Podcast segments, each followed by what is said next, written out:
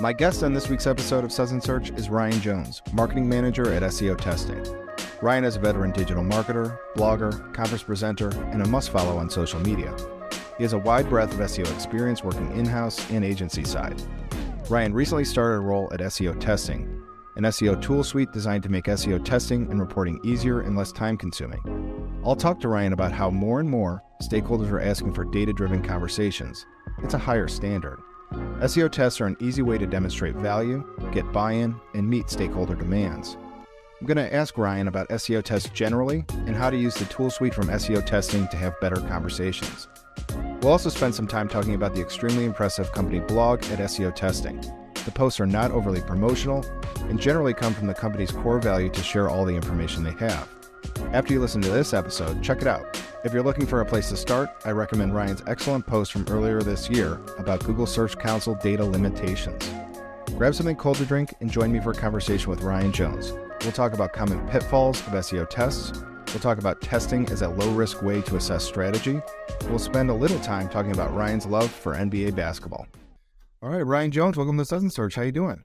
Yeah, yeah, all good. Glad to be here. Busy, busy few weeks with being at Brighton and uh, catching up on, on new job stuff and sorting out old job stuff. But uh, yeah, there, there we go. That's to be expected with uh, jumping into a new role. I can imagine that's where that's where I wanted to start. You made this big career change. You were in house and now you're working at SEO testing. Uh, how's the new job going? Tell us about it and, and, and why you you decided to make the leap. Yeah, cool. I mean, in terms of in terms of how it's going, it's it's, it's obviously a big change. With uh, so for the previous two and a half years, I was focused in house exclusively on SEO for an e-commerce brand, whereas now, whilst I'm still in house, I'm more of a. I've got my title now as marketing manager. So whilst I still handle a lot of stuff related to SEO and and all, all like there'll also be stuff that jumps in with social media marketing, a bit of paid advertising, and kind of managing things all throughout the funnel rather than just focusing on improving rankings and time on page and all that kind of stuff. So there's a, a, whole load of new things to be learned and new responsibilities for me to to take on. And obviously, a SaaS startup is uh, a lot different to an, uh, an e-commerce retailer that's been there for sort of well going on ten years. So so there's wow. a whole load of new processes and a whole load of things to, to unlearn from uh, from my last role. But it's uh, it's fun, it's exciting, and uh, ready ready to jump right into it. Well, I, I I know you're new on the job. I don't want to put you on the spot and give you a bunch of questions about SEO testing, but I noticed that you. I think it's important for our audience to know it's not one tool. It's like a toolbox with a bunch of different things for strategists to use, uh, different tools they can run. Uh, I'm sorry, different tests they can run, uh, different sorts of ideas behind each one of those. And yeah, uh, exactly. I, I, I noticed that you guys have a new one. So unless my research deceives me, you now have a tool which allows people to evaluate traffic from branded and non-branded. It's yeah, a really yeah, nice, nice, interface, and it looks great. Uh, I, as somebody who serves clients, I think this is great because clients don't pay us that much for branded traffic, or even though we might try and convince them that's important, uh, they, they really want the non-branded traffic. So yeah. tell us about the, the, tool and how people are using it. Yeah, I mean, in, well, in, I mean, in terms of the tool, it's it started a few few years ago, really, but it, it more came, so Nick, who's the founder, it more came from his personal need of of running SEO tests and and then tracking the results in Search Console just manually, which is, as you can imagine, just takes a lot of time and a lot of pulling data into Google Sheets or Excel or whatever it is is that you use. So that the tool kind of established itself from that. It uh, Nick built it more for his own personal use, and then as it got sort of sent out to a few different SEOs to, to out and maybe give some feedback, it we they, he kind of realized that uh, it could definitely become more wide scale and and it and the whole kind of thing developed from there to to whereas the point now we're a, a full SEO tool and uh, we've got there's a whole bunch of different types of tests in there. You can just test single pages. We allow you to do split testing, and then beyond the actual testing and re- and the testing point of view, there's a whole different bunch of reports in there as well that will help you pull data and yeah, as you just mentioned there, there's the the brand versus non-brand report, which we just released last week. So that's really a really new one. Which the main goal for for that is to, especially if you're a PR agency, whether even if you're just not an SEO agency and you're a PR agency, to show clients the value of the the non-brand traffic or or, or indeed the brand traffic that you bring in. and uh, and just make it easier to to show the value of what was maybe undervalued SEOs do on a day to day basis. Totally, I, I love this tool because we want to just show value. So you've got you've got a really clever way of doing it, and the interface is really intuitive, so it looks nice. And so for for somebody who's not in SEO every day, they can understand it and they can make sense of it. Um, you know what what I want to ask you about is SEO tests generally. So testing, you know, is super popular at PPC. It's been that way my whole career. Um, I can think of it's it's really easy to run a PPC test, and I've spoken to a, a number of SEOs who are really keen on running SEO tests, but I think it's a little bit harder in SEO to get that meaningful data. Uh, you, you might be making several SEO changes over the course of the month. A positive or negative outcome might be the result of yeah something that you weren't testing against. So you could get false positives. I, I, I bet you run into this stuff. I'm, I'm sure I'm sure you guys at SEO testing find that there are these pitfalls of a good SEO test.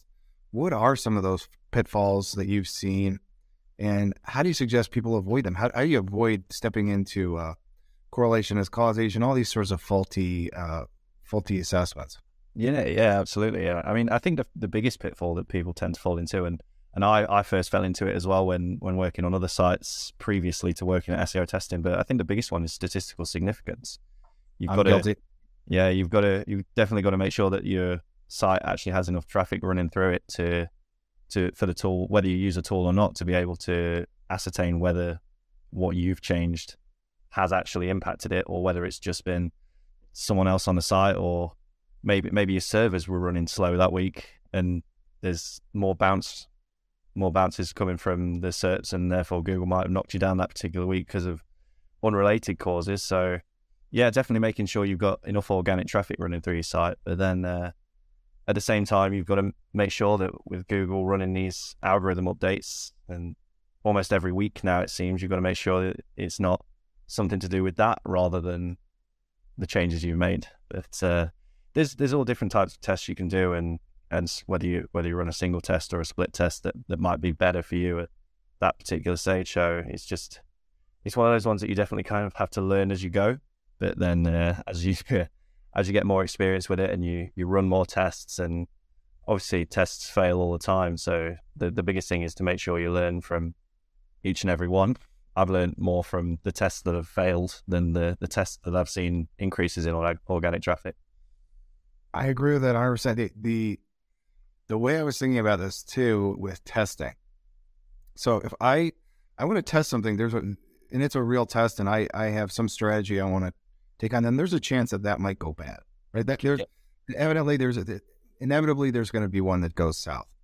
So with a tool like yours, I imagine I could do something like this. I'm I'm not going to do a test across my whole site I'm going to do a test with maybe a section of the site or maybe just a little bit. It reduces the risk, right? It's, it's, it's, like it's not as devastating if that test goes south. Am I thinking about that in the right way? Testing as like a kind of a low risk way to test a strategy, and, and how do the tools help us with it?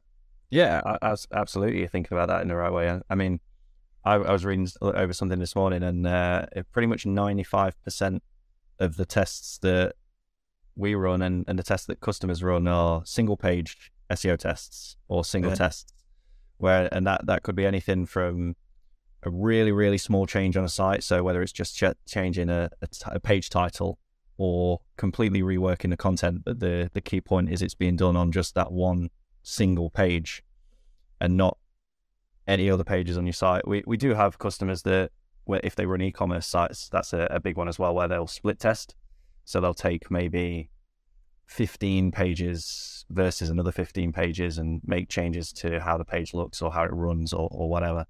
But in terms of the main use case for the tool that we, we found that customers are using is they're, they're using it to prove concept rather than, and they're using it to get buy-in straight away for, for larger tests.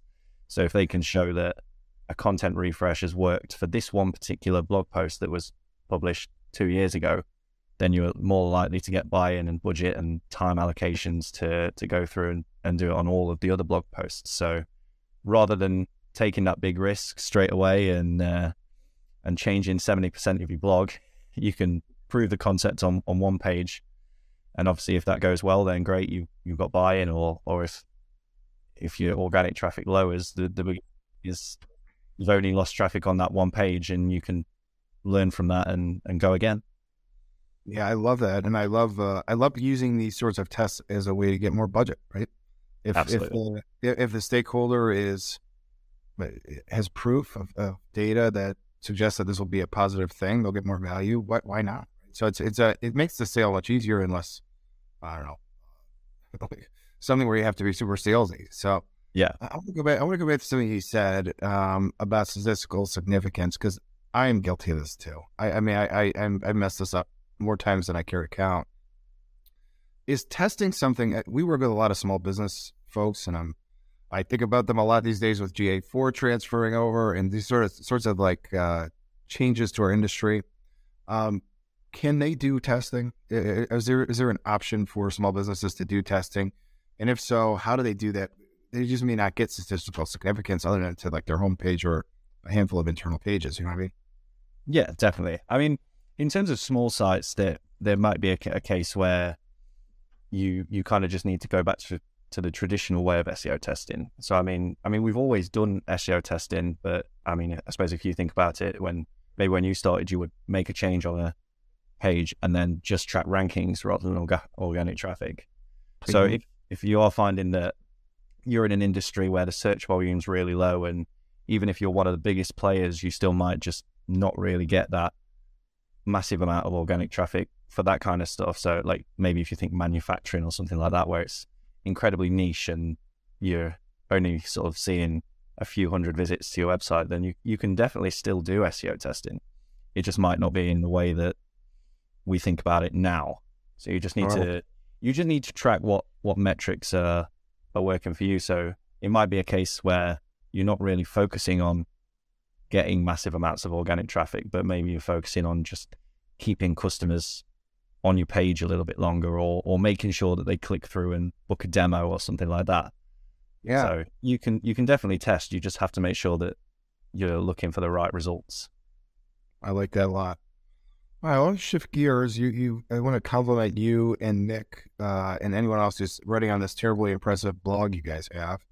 I will be sure to link to it in the show notes. You've gotten on there uh, a time or two. I, I noticed. So yeah, what I what I like about it is a lot of the content isn't actually about the tool. So this isn't promotional content. Some of it is, uh, but a lot of it are like very useful things. Where I was like, oh, I'm gonna standard operating procedures. I love it as an agency owner. Interview questions for new employees. I love that as a as a uh, person who hires a lot of people. So you guys are posting frequently. The content is really good. It's really applicable. It's not promotional. I, I would tell people go to it if you're just an SEO because you're not going to get inundated with this is our product and uh, a bunch of featured dumps. Like, what is the what are you guys doing with this blog? And I want to try and promote it and let people know about it.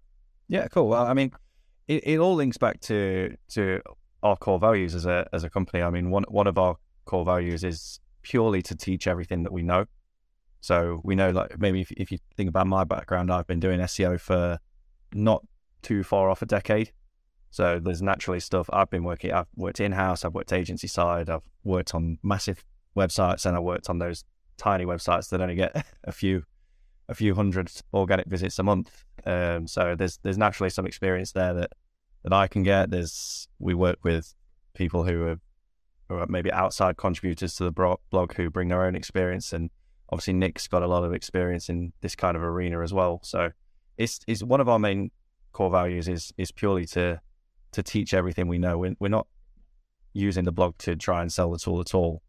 We want to make sure that we get that knowledge out there so that people can do SEO themselves, whether they're just whether they have one blog website that they're just trying to do as a passion project or where maybe they've only been working in SEO for a few months and they're just trying to figure their way out, or whether they've been doing it for 10 years and they realize that there's still stuff that they need to know. We just want to make sure that that information's out there and and get it to as many people as possible. And then at the same time, we, we want to make sure that we're with the tool as well, that we're saving people time. And that's like the biggest selling point is we want to make sure that we're uh, saving people time so that they don't have to go into Search Console and manually export data and all of that. But uh, but yeah, the the main core value is is purely to teach everything that we know and, and be really generous with the knowledge that we have. I love that. Yeah, we have a, we, do we have a, a similar core value, have a thirst for learning. So that's that. That's why we're talking here today. So it's uh, that those dovetail nicely. I, I, you mentioned Search Console, and we were talking about the blog.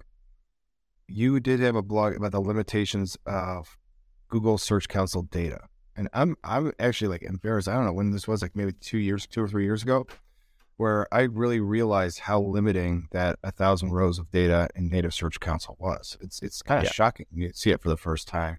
And then you compare it to someone using the API.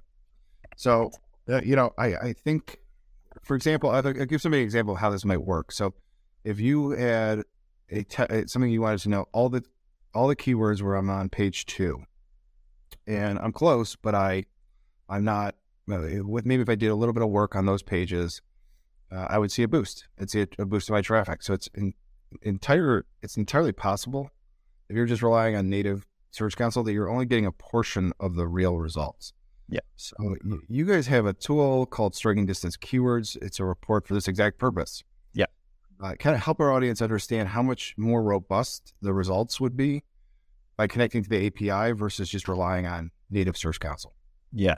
Uh, the biggest thing again links back to saving people time is yeah. we we build the report exclusively so you can you can log into your dashboard, head to the report section, and then straight away once you've run run the report, you're greeted with your full list of striking distance keywords that we we give you where it's listed, so you know kind of what work needs to be done, and then from that you can either just share the dash share the report with other users who have an SEO testing account, or you can export it and then you can you know what you need to do from there. You can yeah. export your list and you've got all the information right there on all the keywords that you need.